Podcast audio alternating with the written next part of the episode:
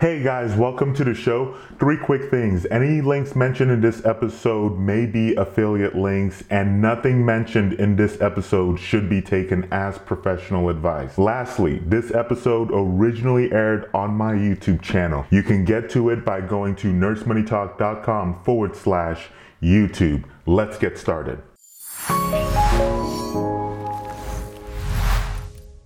Hey guys, this is Thomas from Nurse Money Talk, and in this video, I actually I, I want to talk about something that I recently just kind of um, found out, and which is that I I guess there are some nursing students who who take the ACLS or think about taking the ACLS while they're in nursing school, um, thinking that it will help them for after graduating nursing school.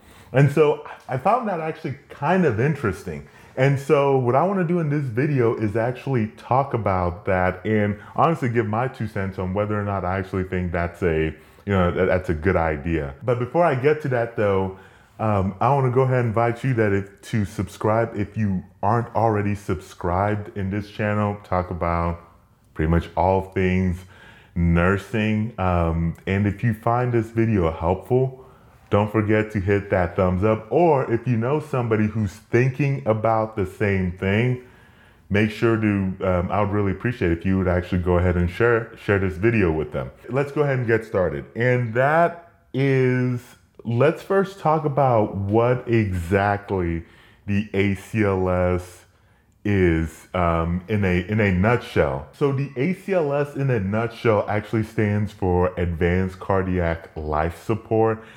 And it's pretty much a, a course by the American Heart Association that's geared towards pretty much like medical or healthcare professionals who care for patients who go into like some kind of cardiopulmonary arrest or or any like cardiovascular emergencies. What the ACLS does is pretty much kind of teaches you a set of clinical like algorithms or steps um, you can use in in such emergencies. So that's uh, in a nutshell, simplified. That's pretty much what it is.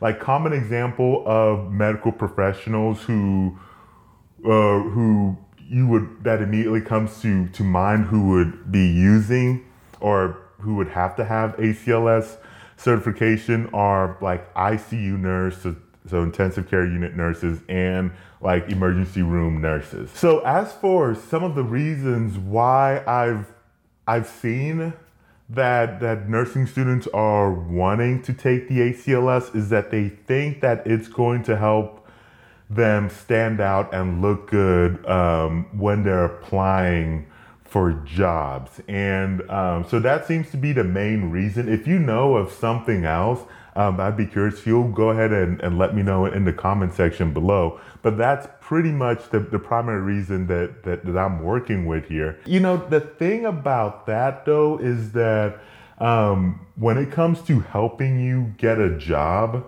or helping you stand out, I'm not quite convinced though that it's actually going to give you that desired effect for for for a couple of reasons. The primary one being that one, you're not using it. Like the thing about being a ACLS certified, and this is, um, you know, because I have ACLS certification, and that's like, it's one of those things. Honestly, it's almost even similar. It's pretty much similar to the um, to BLS, and that's like if you're not using kind of like the skills then it's it makes it really hard to really remember it when when you need it especially if it's like few and far between that you're actually like like getting involved in codes or for as, as the bls is concerned like chest compressions or anything like that. And even like to to that extent of not using it like even like the facility that that um, that i work for is trying to kind of push for having like staff members take some kind of a little bit of a quick refresher every so many months just to make sure that that skill set is constantly being worked. And so if, you know, as I see it, if facilities have that kind of, of an issue trying to keep, you know, like nurses who are, or staff members who are ACLS certified, like, like up to par on those skill levels, then you know I kind of wonder as a nursing student when you're not really even in the daily grind how useful that would be for you. You know, on top of that, to get the um, the ACLS, it's it's kind of expensive and it's it's kind of time consuming. You know, it's not super super expensive, but I think uh, it? I think for the combo I pay a couple hundred, seven hundred dollars, like two or three hundred dollars or something like that. I think is what is what I paid for. And you know, and then like you have to take some classes and, and everything else. You know what? I think that money would be better off spent on either an NCLEX prep course or like some study study aids for nursing school, which as an FYI, I have like links to some great resources in the description below. But um, but I think your time and money and resources would be better spent there. And kind of like the the last point that that I think about is that when you graduate and if you actually get into a job that requires ACLS, because here's the thing, not every job requires it. Your employer will probably end up paying for it or giving you time or something like that to where you can go um, get, you know, get the, um, you know, get take the classes, get the certification using their resources so it doesn't really have to come out of your pocket. And so, like, if you are just like at a point where you're just like super concerned and just stressing about how you can help yourself stand out, um, let me give you two things that I think will probably be a little bit more kind of helpful than this. I think, in my personal opinion, one is that if you are in one of the few states where you can get your LPN as an RN student, um, I think that's something that you should probably consider before the ACLS. I have a link that that I'll put up there. And so you can go check that out where I talk about more about what my thoughts are about getting the LPN as, as an RN student, or as they say, being able to challenge the LPN exam as an RN student. Um, so definitely check out that video up top. The other thing that you could look at is by joining a a professional nursing organization.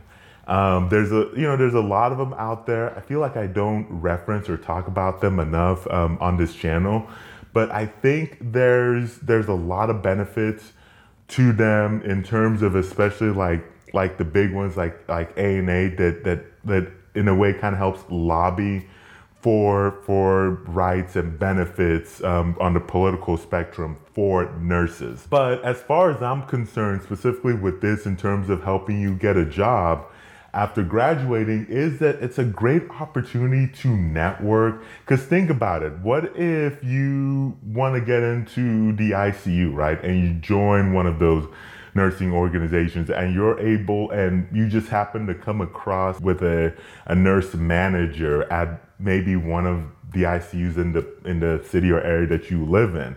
And then you're able to kind of network, or maybe maybe not the manager, but they work at one of the ICUs, or you meet a nurse who works at one of the ICUs, and then they can put in a good word for you, or something, something like that, where like you can then start kind of growing your your network and almost kind of like your sphere of influence. That alone, I think, will probably make so much more um, of a difference in terms of you getting a job um, than than getting you know your ACLS as as a nursing student. So yeah, that is all I got for this video. Let me know what your thoughts are in the comment sections below. Don't forget to hit that thumbs up.